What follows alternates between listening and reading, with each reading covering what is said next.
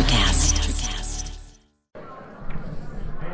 Okay, so this is the pop off with Martise. We got Missy here, and we're sitting with Jeff Rosenthal, and we are at the Congreg- Congregation Beth Shalom charity event. This is the second time that Jeff has snuck us in so we could meet with all the people that are here. So, Jeff, why don't you tell us what's going on? Uh, this is a luncheon that has evolved from a congregational function that used to be just a sports banquet. And we've evolved it into a luncheon for special needs children and adults. Um, it's really one of our premier events that we hold here.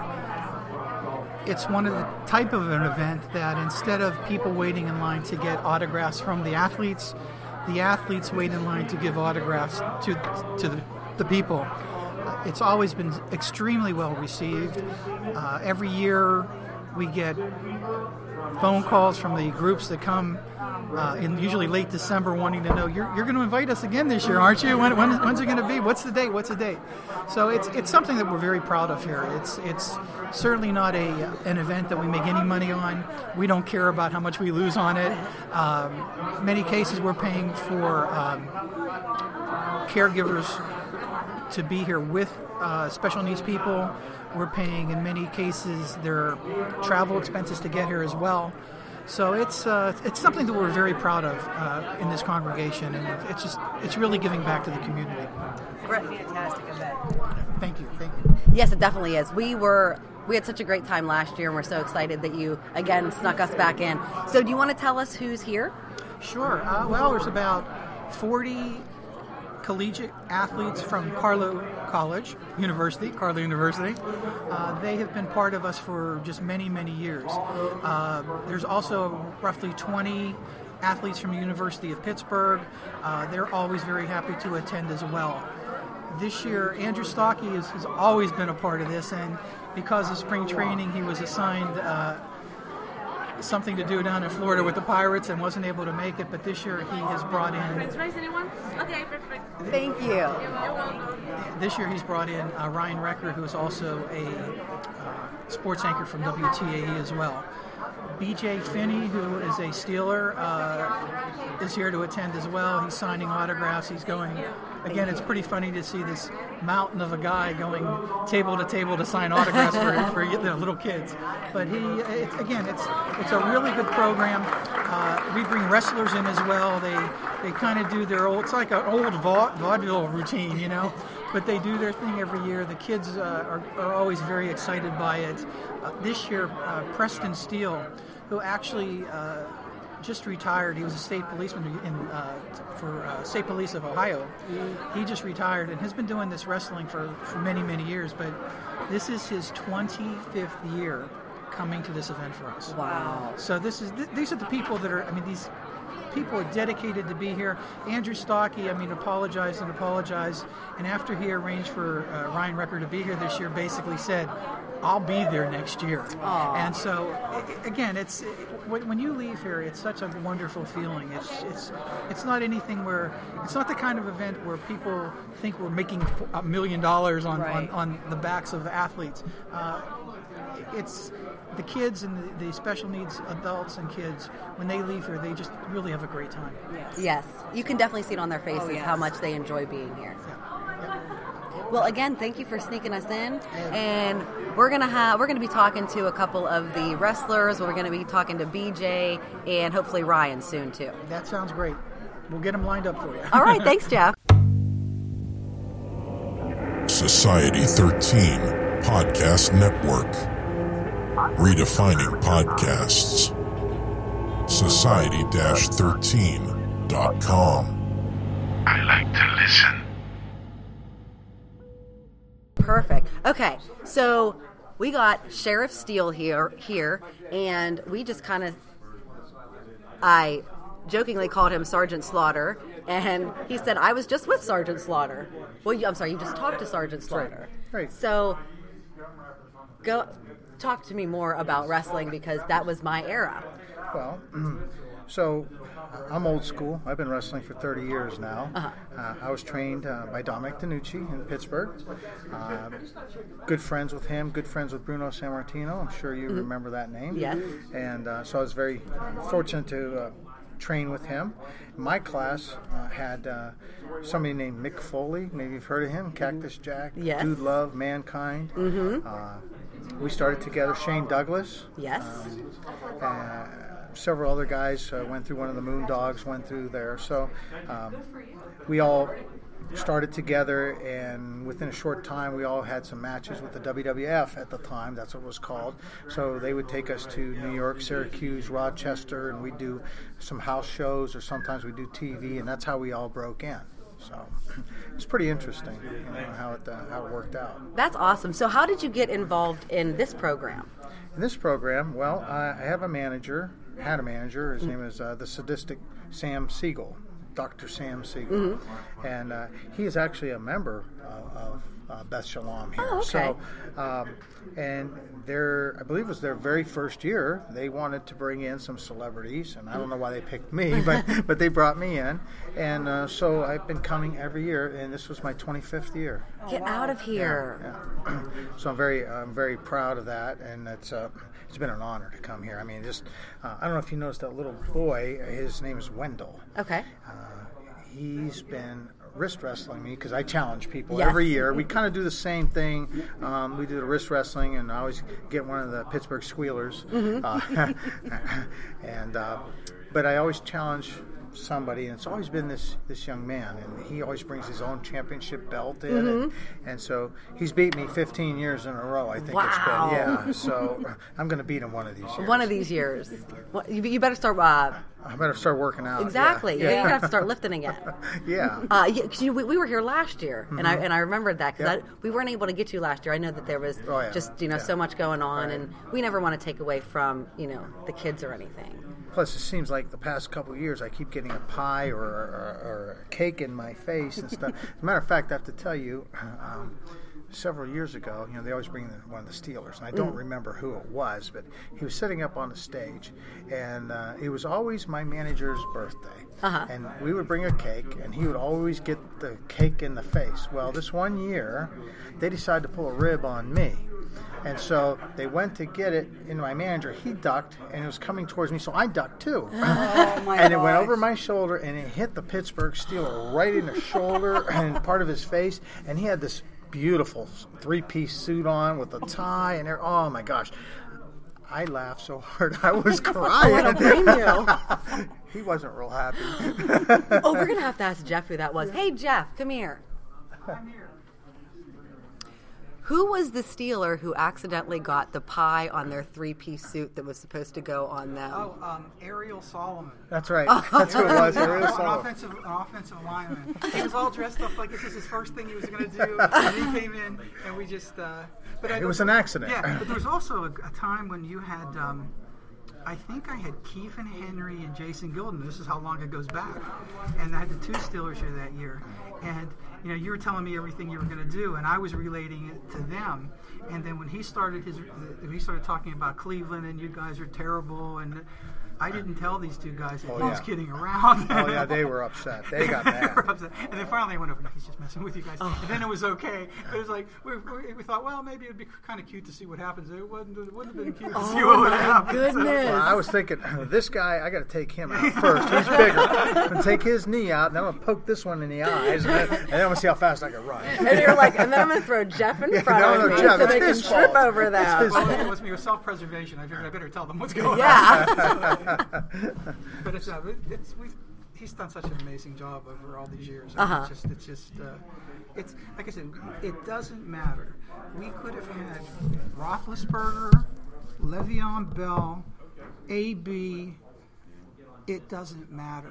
These guys are way more important than, than having the Steelers there. It really is because the, the kids relate to it, and it's the show, and it's and the response. It's You know, the excitement that they the get, and, excitement. Yeah. and, and, and mm-hmm. everything that you, oh. you know that you guys And, do. I don't, I don't know if you saw this, but when he came off the stage with the bucket, this one guy jumped up in your face. Oh, yeah, oh, yeah, and yeah, he like, like, don't you do? I mean, like, you know, it was like they were, they bought it. They, Yeah. they really bought into Yeah. it, you know. Oh, yeah, definitely. But it was always a lot of fun. So, but, Go back to the, go back to the man. yeah.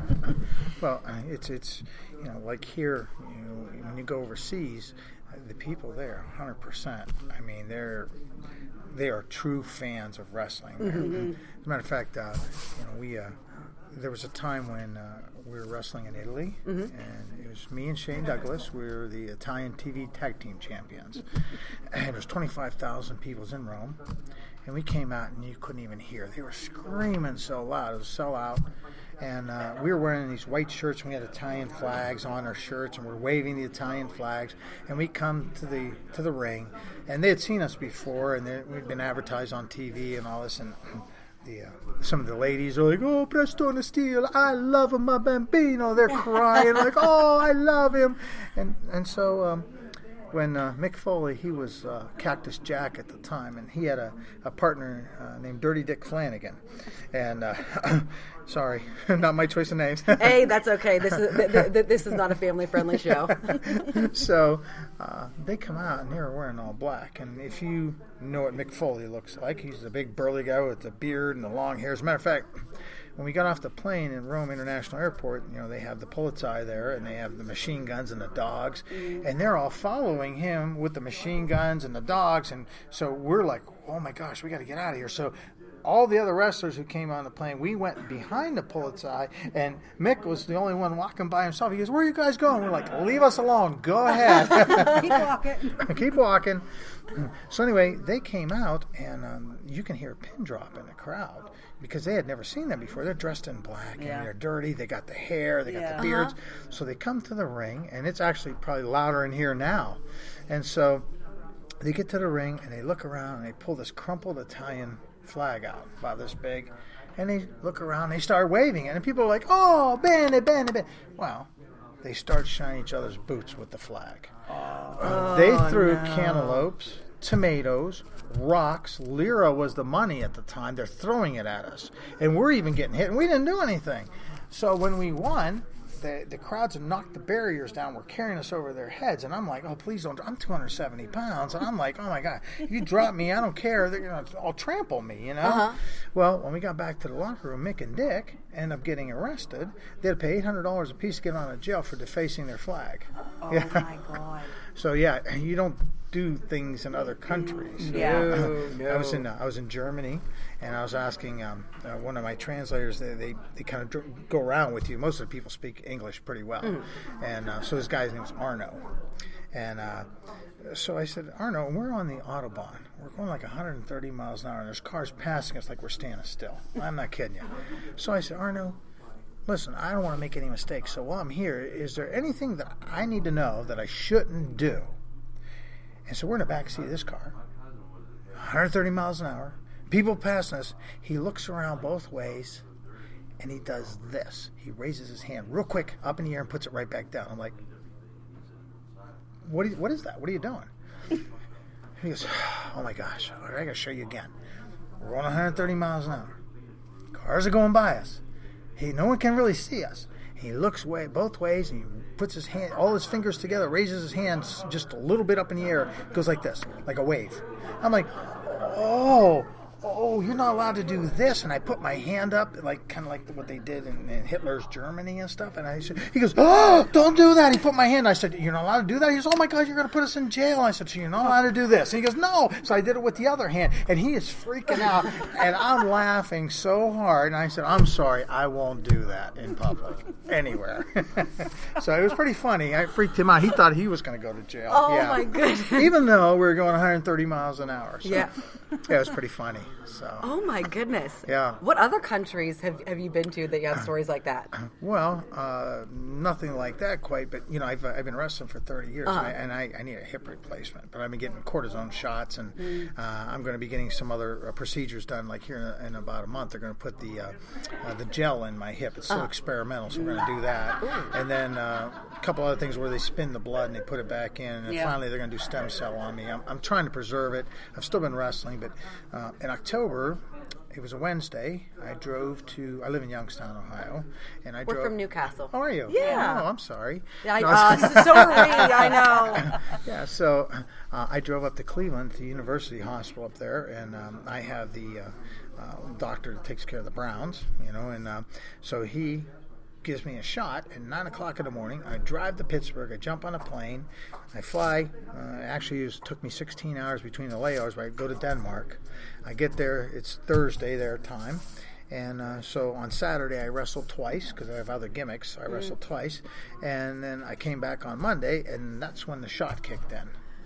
No. Yeah, it hurt the whole time. There, I was limping the whole time and stuff. So it it uh, it really hurts. And you know, you talk about injuries. I have six screws and a, a plate in my left ankle. As a matter of fact, that guy over there, Lord Zoltan, we were wrestling in Cleveland. It was a very simple match, and uh, he did a clothesline on me, and uh, I would do this this flip move instead of just falling straight back. It was a brand new ring, and the boards kind of collapsed and my foot went in the canvas. I went this way, my foot stayed there, and it was on TV.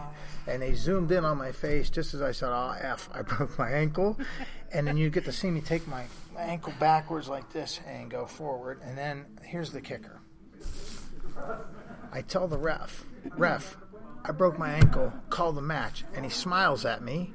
Zoltan comes over and starts kicking me in the head. I'm like, ref, I'm going to pass out. Call the match. I broke my ankle. And he's smiling at me. Zoltan comes over, kicks me in the head again. I said, Ref, I'm going to pass out. He smiles at me, and I reach up and I grab his shirt and I said, If you don't call the match now, I'm going to break your freaking neck. And he goes, Ring the bell. And, but yeah, that's, and I crawled out of the ring, and uh, yeah, I uh, actually have six screws and a plate in my, my left ankle.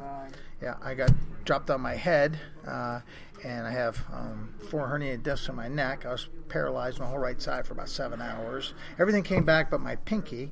And so to this day, I still don't, but they, they say that it grows back one centimeter a year. So I figure by the time I'm 90, that'll be about the only thing that's working. You know what I mean? so anyway, uh, yeah, then I have a herniated disc in my lower back. Uh, I had a wrestling Zoltan again. He throws me out of the ring, and um, I've been out over the top rope thousands of times, never got hurt. Well, this, this at the edge of the ring apron, um, there's some padding underneath uh, underneath the canvas.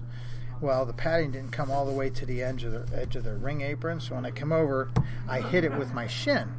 So I'm signing autographs at intermission, and I'm like, boy, this a little bump there. It's really stinging. Uh, so when I went to take my boot off later, it filled with blood. It was like the size of a football, and I couldn't walk. So for four weeks, I couldn't walk at all. And, uh, and I was very fortunate. I mean, I didn't get a blood clot Yeah. or anything, but I have permanent. Uh, it's discoloration in my shin from where that was. Yeah. And I had a sports hernia. All my teeth have been capped. Nose been fractured three times. But other than that, I'm good.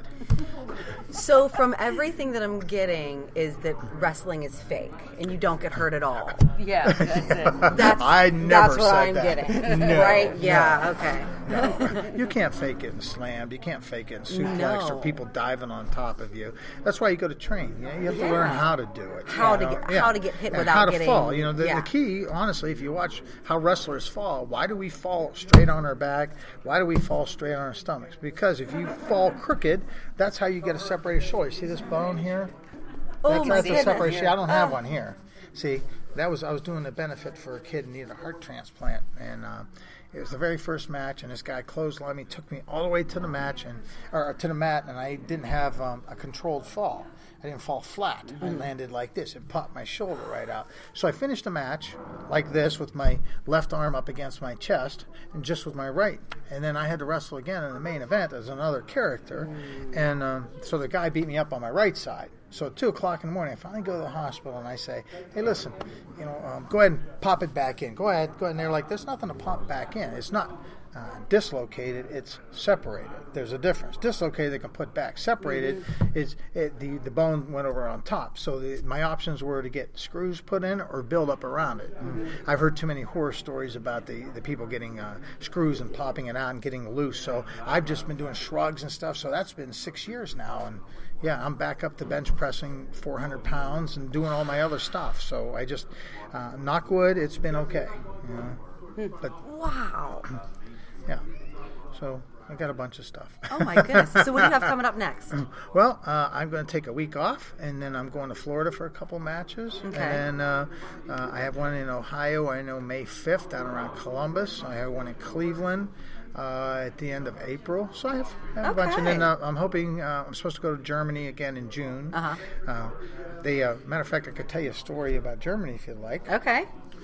We love stories. uh, I was um, I was brought in to wrestle this guy named Martin Nolt.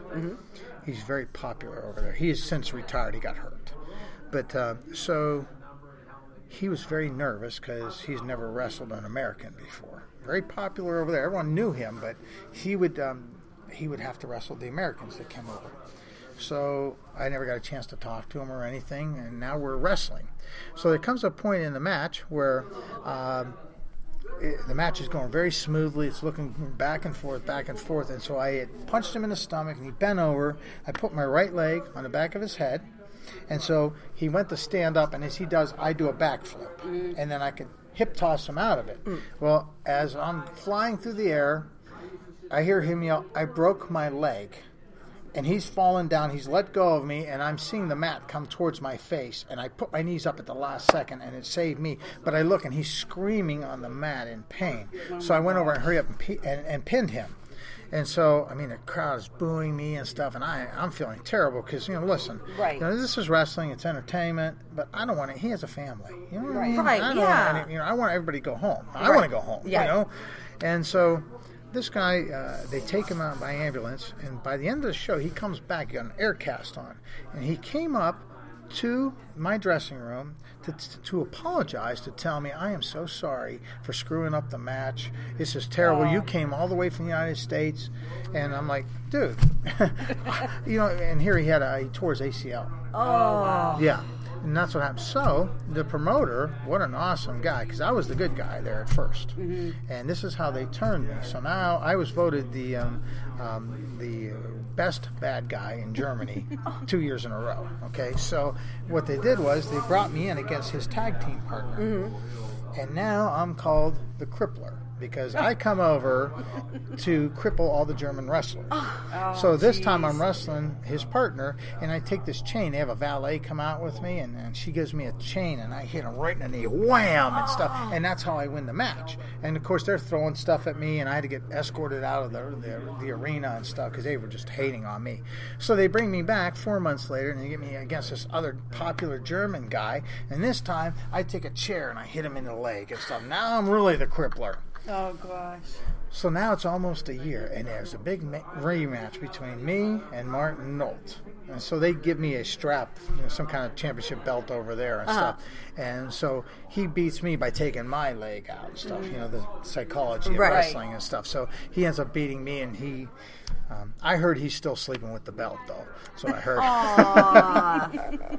But we've, you know, honestly, uh, as a side note, we we've become great friends. That's good. Uh, you know, he's had a child since then. He sends me pictures all the time. We, he, I send him some gifts for the kid. He Mm. always sends me German chocolate. Oh my God! There's a stuff called Ritter Sport. If you ever get a chance to try it, it's chocolate and it's got rum in it. Real rum, and you open it, you're like, "Oh my!" Don't do it at work, and don't do it when you're driving. Or But- do it at work. Well, do it at work. yeah. maybe you should Early in the day, though. yes. so or right at lunchtime. that's right. Or To make the afternoon That's better. right. Or, or in the evening. Sure, sure. All right. Well, Sheriff Steele, thank you so much for taking the time and Yeah, talking thank to you us. so much. It's been my pleasure. And thank you for not crippling us. Okay. All right. You take care. Thank All you right, so thank much. you. Okay, so now we are sitting here with Lord Zoltan. All right, so now you wrestled with um, Sheriff Steele, correct? Yes. Okay, so do you want to tell us a little bit about your wrestling career? Yeah, I started in 1975, and I was a photographer and a journalist before I got into wrestling. I got into wrestling accidentally, where I would go and practice with them sometimes before they, you know, had matches and that. And mm-hmm. one night somebody didn't show up, and they said, "Well, we have to throw you in because we're short a wrestler." And I never had no dreams of wrestling at all. And next thing you know, they had me in there, and I said, "Oh, this is easier than taking pictures." And it seemed easier. and it paid better, you know, than writing stories back in those days for the magazines or uh-huh. sell, trying to sell pictures to the magazines. And then from there, I, they said I did pretty good, so they kept inviting me back and just kept learning and going as I went. And back in those days, they had territory wrestling, where different promoters ran different areas. Like somebody ran Ohio, somebody ran Michigan, somebody ran Pennsylvania. Mm-hmm. Not like now where Vince McMahon like destroyed all those and uh, he's sort of got a monopoly Yeah. on everything. And uh, back then, you could make a living out of it. But then, when I seen some of the bigger names that had made money, like in Toronto, Maple Leaf Gardens and Madison Square Garden, struggling, I said, I, "This ain't what I want to do." So, Do you think I it was always kept a better? regular job. I think back in those days, it was better as far as you could make money continuously, but but you had no insurance or anything. So once you're hurt, your money stops. So a lot of the guys would wrestle with injuries and Oh yeah. Yeah. and now, for, at least for Vince McMahon, that if you're hurt and you're under contract with them, they, they still pay you while you're off. Yeah. Mm-hmm. But there's no guarantee how long they'll keep you either. You know. So, Right. Right. And I think that like, like your term of how long you're going to wrestle is shortened now too because there's no other alternatives. Right. Right. Once Vince McMahon would let you go, you know, then they go to these indie independent groups, which me and Preston, you know, still do Yeah. Mm-hmm. locally in Ohio, Michigan, or wherever you know we want to go somewhere. Yeah. So I mean, you can still make money, but I don't think they can make a living. A lot of the guys, you Yeah. know, which is rough. So now, the sheriff told me to have you finish the story. Which story? I when he broke his ankle. When He broke his ankle. Yes. Yes. Oh, I we had just started the match, and uh, I whipped him into ropes and went to chop him in the throat. And when I turned around, he was laying holding his ankle, and I like couldn't understand how he was holding his ankle when he got chopped in the throat. And I guess when he come off the ropes, his foot caught in the uh, the mat, and he snapped his ankle. And he was laying there, and my brother-in-law was the referee. And I remember I went to grab Preston again, and he said, "Don't touch me, don't touch me," and I didn't know what was wrong, and uh, my, I, I chopped him again, and I my bro- I went into the corner because I was the bad guy, and I went in the corner, and my brother-in-law said he broke his ankle. I said, "What?" He was laying there holding his ankle, and then they just signaled for the bell, and uh, luckily there was a doctor in a, I think in a building or Oh, something. wow. They was able to get him to a doctor, and uh, he snapped the ankle, and And you stole the trophy.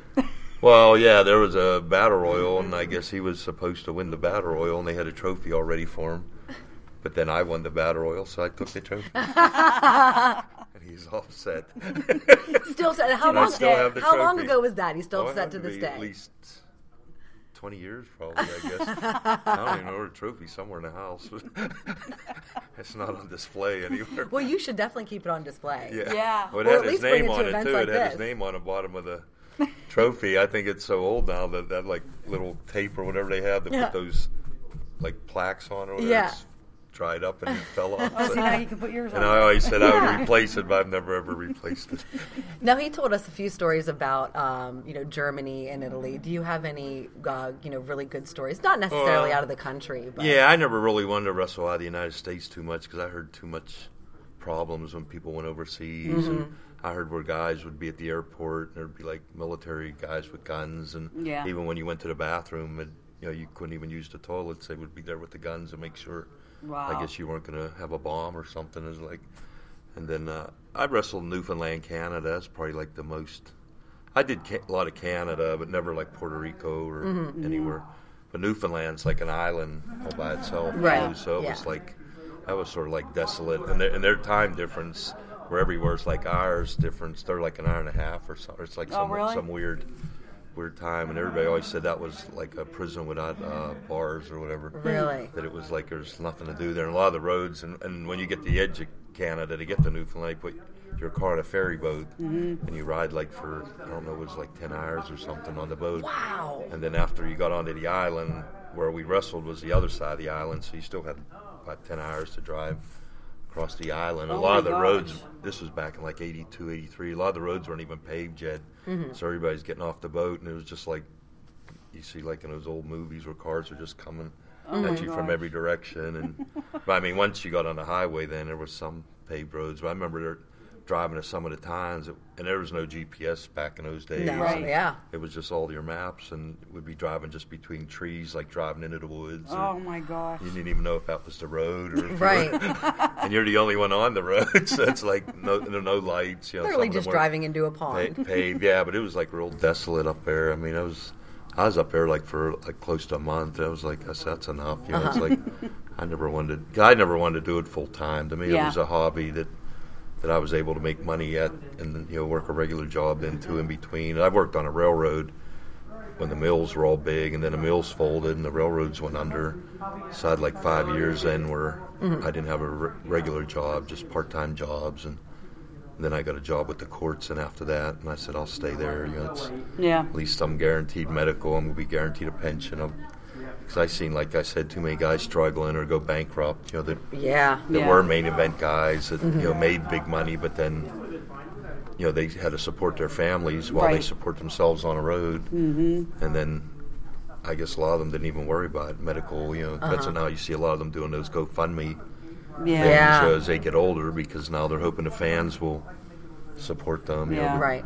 there's like pros and cons on it. I can see like you want to help them because, but the, you know they need it. But then it's also like you never planned Yeah. for the future. It's like, is that our fault that Yeah. you Right. didn't look ahead? You know, so it's you feel bad because it's people you work with, but then Right.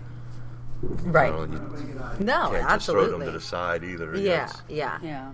So So do Did you? you? Did I'm sorry. No, go ahead. Did you keep up um, your photography on the side?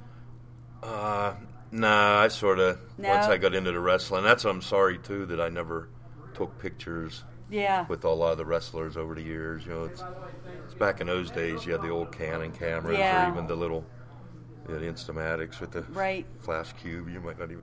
I do remember that. I remember. Because I remember people used to take them off and whip them at the ring. You know, I remember 'cause I used to referee too, and you used to have to. You know, back in those days, they didn't have fences around the ring and Yeah. protection for the wrestlers. So it's like, and then I remember people used to shoot paper clips in a ring, Oh, and you'd geez. worry about you know getting hit in the eye. Yeah. Oh, paper yeah. clip or something. But uh, yeah, I never, I never took pictures. I'm just sorry. I don't like have memories, all that stuff. yeah. And then, like I said, you'd have to have a Canon camera, and you didn't want to keep it in your bag. Right. Right. Because when you're in a ring, it's like you're with people.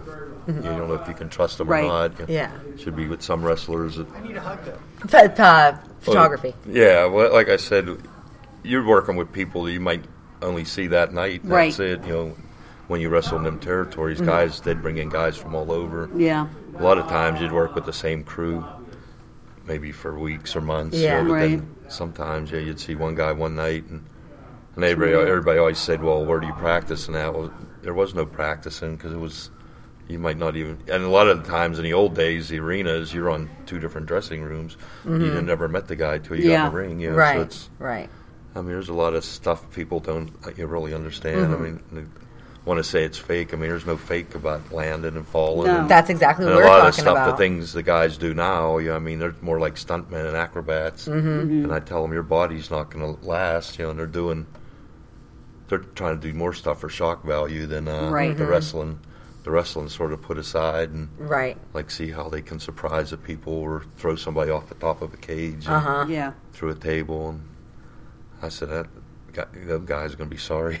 Yeah. years Oh, to yeah. calm their bones. Yeah, I got both my knees uh, are bone on bone, and they said it I should replace them. Now the hip's starting to go bad, so it's like trying to drag it on as long as I can. Yeah. Yeah. But at least you get to you know do things like this and. Oh know. yeah, I still enjoy. Yeah. Oh yeah. Yeah. And a lot of the old stuff from the old days, and they have a thing every year, Cauliflower Alley Club down in Vegas, where all the old guys Uh huh. Get together. You know, like some like a reunion banquet or whatever. Oh, I bet that's Oh, they go down there yeah. every year. When know, is so that? That's usually in May. Okay. So that's where I'm going again in May. And then they they now they created a hall- like a Hall of Fame wrestling museum, Oh. and it was in Amsterdam, New York. Now they moved it to Texas. So I'm going down there in May too. They do a big banquet. Oh. so that's, that's nice. Where. Vince McMahon has a Hall of Fame, but his is more just like uh, give awards to the wrestlers. Yeah. He don't have an actual building. Oh, okay. But his is more of a money maker. Just he gets a building and charges everybody a hundred bucks Uh-huh. Yeah. then pays eight wrestlers to give speeches and they make money and he makes money and Yeah. that's the extent of his Right. it's not an actual brick and mortar hall of fame Right. it's Right. Right. more like just a i guess an awards or something else to make money Yeah. Right. Yeah. him, yeah. Yeah. But he's a smart businessman, so it's. But he hurt a lot of people too Yeah. in the Right. process. So I don't know. Yeah. Do you have any other questions? No. Okay. I think I'm good. Well, I appreciate it. All right. Well, thank All you right. so much. Thanks. You're Nice welcome. you. Okay, so we're back with Pittsburgh Steeler BJ Finney. So thank you so much for coming on to the pop off. Well, thanks for having me. You're welcome. So now this is your first active year, right? Yes. Okay. And you were on the you went to training camp and you were cut, called back for the practice squad. Correct, in 2015. Okay. So I'm sure that you've been asked this many times and you probably have a little spiel for it. How hard was it to tell your family that that happened and your friends? Because from what I've read, you always wanted to be a Steeler. Right. Um, so what happened was in the last preseason game of 2015, um, I came down with a high ankle sprain, and it was a really bad one. Um, and what they told me was they couldn't have uh, an empty practice squad spot that they weren't getting anything out of. So they wanted me to get healthy and come back, but they had to cut me and send me home to get healthy. Um, so which is what we did. So once I got healthy enough to play, they signed me back. So you knew that you were coming back. Yes. Okay, well that's always good then. Okay, so that's not too bad. So it wasn't just a, I don't know what's gonna happen in the future. Okay, well that's good. And do you want to tell us about your nickname? Which one? Well, SpongeBob. Okay. I got a lot of them. But uh, SpongeBob uh, started happening um, in the camp of 2015 because I always wore a yellow shirt underneath my pads, and I still do. Um, it's just for whatever reason I picked the yellow because the black gets a little too hot, and the white starts to get see through when you sweat too much, so it just gets weird. Um, but uh, so they started giving me a hard time because my pass sets were always square, which is a good thing. But with my shoulder pads on, I looked like a square up top um, with my torso, and so they started calling me SpongeBob SquarePants because of the yellow shirt, and I looked like a square. Um, so that's how that got started. Okay. What are your other nicknames? Um, some I can't. Oh, trust yeah. me. So there's You're Say good. anything you want on here. We, Yeah. We're not censored. No, well, one's ham. Uh, if I mess up, it's dumbass. Um, Finn, um, contract worker is one that um, Coach Tolman calls me. Uh, just whatever they decide on calling me. I know if there's a nickname, it's probably mine, so I respond to it. Um, what are some of the funniest stories that you have? Like, it doesn't necessarily have to be locker room stories, but some of the funniest interactions that you've had with other Steelers. Um. Well, we were doing a Secret Santa um, in the in the offensive line this year, and uh, for guys, when you watch film in the off season, you you pick a handful of guys and you watch their games and you try and emulate what they do um, that you think can help them. So our left tackle watches um, Joe Thomas of Cleveland because Joe Thomas is, you know, arguably the best left tackle in the game right now. He's been to what ten straight Pro Bowls, you know, ten time All Pro. Like the guy is it, you know. And so our left tackle watches him and tries to emulate uh, his game and imply what he does in, uh, into his blocking. Um, and he's a huge Joe Thomas fan. Loves Joe. Joe's a great guy.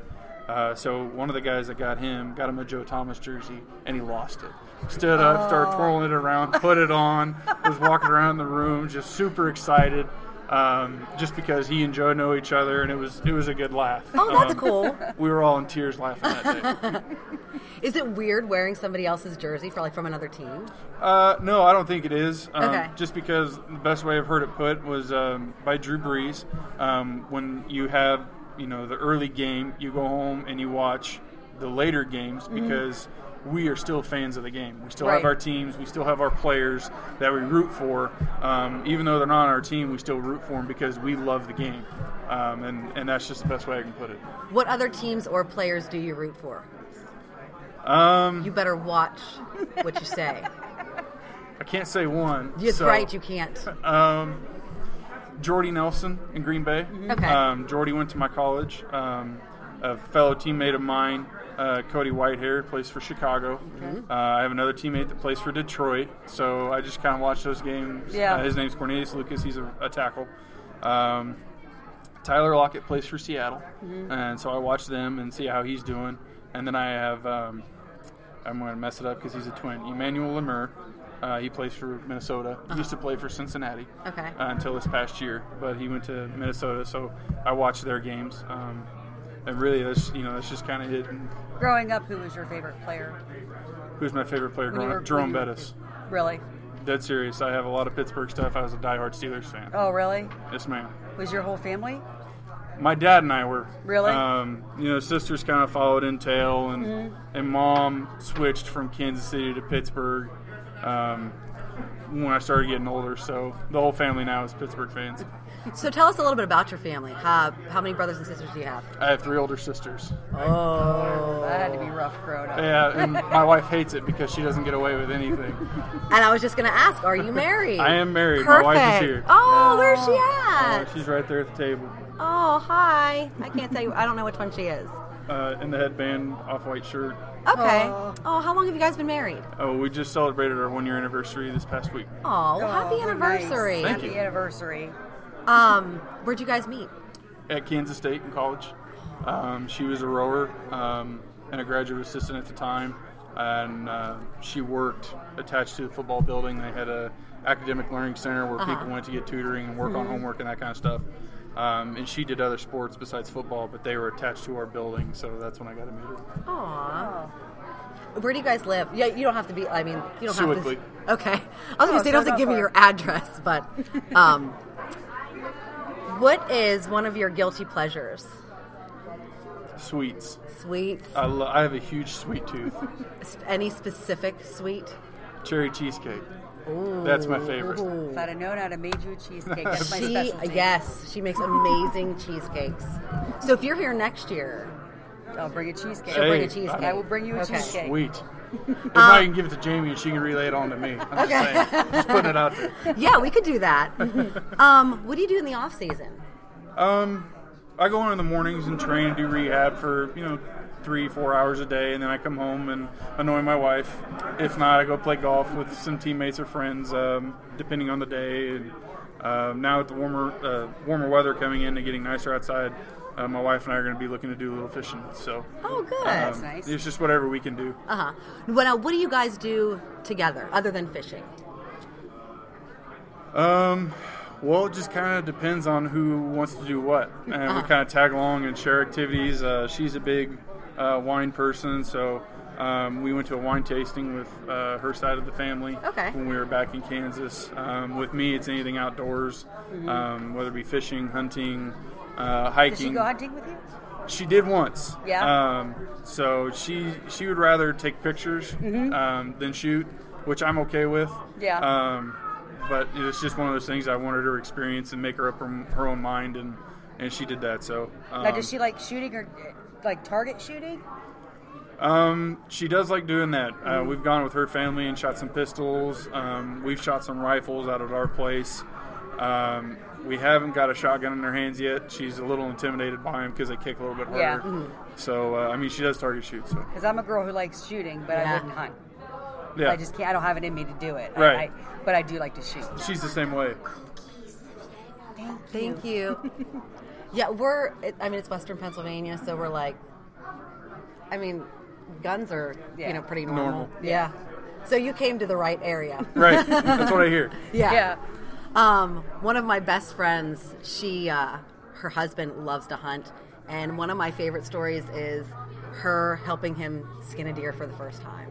Yeah, I couldn't do that. Yeah, I, I mean, I couldn't do it either. I've watched it, but I to actually do it myself, I couldn't. I, to help somebody do it now. I don't. I obviously don't have anything uh, anything against it, but Mm-hmm. I personally couldn't do it, and I love deer meat. So I do. I like. I'll eat it. I just When can't you, kill it. yeah, when you're skinning it and you get smells and stuff like Yeah. that, depending on where they shot it, it can get a little rough. yeah. So you should get deer, and you should make a cheesecake and switch, go. and then I will just take some of each because I benefit from both. There you go. That works out for me. Um, so we know Ben's not retiring, and neither is James Harrison. So, uh, what do you think next year holds Um, for the team and for you? it's well for both sides. I answer it's whatever we make it. Okay. Um, to be completely honest, I mean we work hard and we know what we want to achieve and we know where our goals Bowl? are. A Super yes, Bowl, please? that's what we're, know. that's what we're always chasing. Um, And so, I mean, that's you know, like I said, it is what we make it. Right. Um, I have one question for you that I want to end with, but I'm going to ask. Well, actually, two questions. So I'm going to ask you if you have any questions first. I, as on a personal note, I have a son who's in college playing football. What advice do you have for kids in college that are playing football to help them succeed? Um, in more of a, a life aspect rather than football, get your degree because it's less than two percent of everybody that plays college football gets into the NFL. And if there's one thing that you can take advantage of in being in college, it's getting your degree. What did you get your degree in? I have one degree in history, and I'm working on a second in wildlife and outdoor enterprise management. nice. Ooh, That's a mouthful.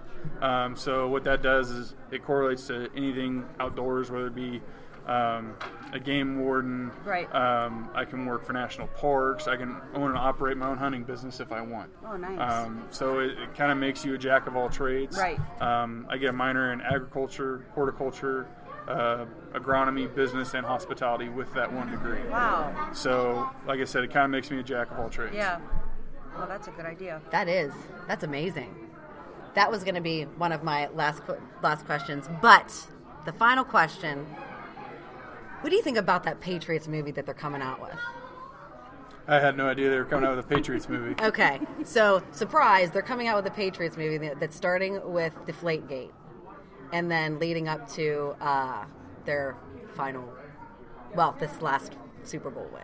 Why wouldn't you cover the whole time span? Because you got five out of seven Super Bowls, so you think you would cover that as a franchise and that whole time span. I don't know. Uh, I don't know. Good on them, I guess. Uh, you know, it'd be an interesting movie to watch. I can say that I think it's stupid. I think it's stupid, and I'm not going to watch it. And I and they You're better little biased. Uh, well, of course I'm biased, and that's okay because I'm allowed to say what I want because this is my podcast. Of course, you have to watch, you know, the things that you say. I have to be nice because I have a son who's a Patriots fan. I know. It's I, very rough in my house exactly. because I the rest of us are all Steeler fans. I judge her as a mother. Yeah, what'd my you do wrong? my Exactly. husband told him he wasn't allowed to watch the Steeler Patriot game at our house. I told her that she should kick him out. Uh, that's a little know what I harsh. should. Well, I know. Sometimes I'm a little harsh. He's a Penguins fan, he's a Pirates fan, and somehow he liked the Patriots. I'm Well, how old is he? like, 23. All right, so So I mean, kicking him out isn't that bad. It's not like he's Well, 12. right. There's that option, but the other thing is too is you know the, pa- the the Patriots during his time growing up were the it team. So, So he's a bandwagoner. That's Which is even worse. what Which is even worse. he said you're a it, front it runner. happens. It I, happens. uh, I know, I know. But yeah, so I'm not happy about this movie. I'm not going to see it, obviously. and I'm going to hate whoever plays Tom Brady because let's face it, we all hate Tom Brady. I mean, you might not, so I'm not going to I'm not going to include the you I'm not going to include you and we, but we as in me and Missy and everybody at the pop off, we all hate Tom Brady.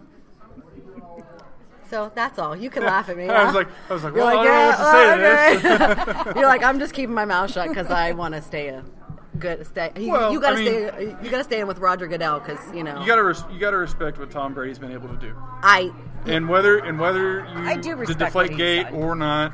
You know that's one way that he got there. It's you know one Super Bowl out of four, you know out of five, so he still got four rings on top of that. The man has been winning, and he has done it at a very high level. Um, so you do have to respect what he has been able to do and what that franchise has been able to do. I will say this: after the Super Bowl, my dad called me up. Me and my boyfriend were watching it, and he was like, "What can you say about that now?" Because obviously my, my dad's a huge Steeler fan, and he doesn't like Tom Brady either. But he, I said, you know what? I can't even say anything other than wow, and I have to respect what he did and what they did. Like that's that's really all there was, all there is to it. Right, and I, uh, kind of on a weird side note, um, my wife asked me. She goes, "So how do you think it's going to turn out?" I said, "Well, I think I'm, I'll call it 34-27 Pats," and it was 34-28. Wow. And we were playing cards with her in-laws, and I kind of looked at them, and they're like, "You got lucky," and I'm like, "Yeah, I did." I thought my son was going to have a nervous breakdown. He went outside because they were losing. So he was like, I, I have to go outside. I'm going to smoke a cigar. And he went outside on our on our back porch, which he could see into the family room through our French doors. And so then they started coming back, and he was like, "I'm staying out here." He stayed out there the rest of the game until it was over because he was afraid he was going to jinx it. He changed his jersey three times. Well, it's like the slogan. It's, it's only weird if it doesn't work. Right? So it worked. Yeah, he grew, he grew up playing ice hockey and well, he played football too when he was little. But um, they, they might, he was always superstitious Yeah. about everything. So if he, if he was winning, doing something in particular, or wearing something in particular, it didn't change. Yeah, but I mean, you're right. You got to give credit where credit's due, and Yeah, they as as, as, as much as I hate, You got to swallow it. And, I yeah. right exactly exactly. So, yeah. well, thank you so much for sitting down and talking to us. You're welcome. Thanks for having BJ me. Finney from the Steelers.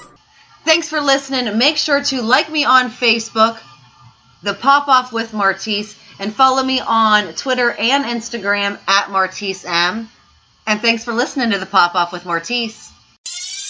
Hi, I'm Mark. And I'm Peter. We're the founders of Electrocast Media, bringing you great podcasts like Nightmare Road Stories, Tech Talk Revolution, and Bodacious Minds. Electrocast networks include Ruby for female empowerment, the Best Business Network, and GPN for geopolitics. We built this company to create community and amplify diverse voices, and we really appreciate your support. So keep listening to Electrocast podcasts and hear the culture. Electric Access. Today is working for me. Do you believe that for yourself? Hey, I'm Pastor Julie, and I want to empower you through encouragement. Inviting you to my podcast, Big Truth Encouragement, where I unpack living a faith filled life. I created my podcast for the ladies, but gentlemen, you'll gain something too. So I invite you to listen to Big Truth Encouragement on Electrocast and any platform where you listen to your podcast. Electrocast.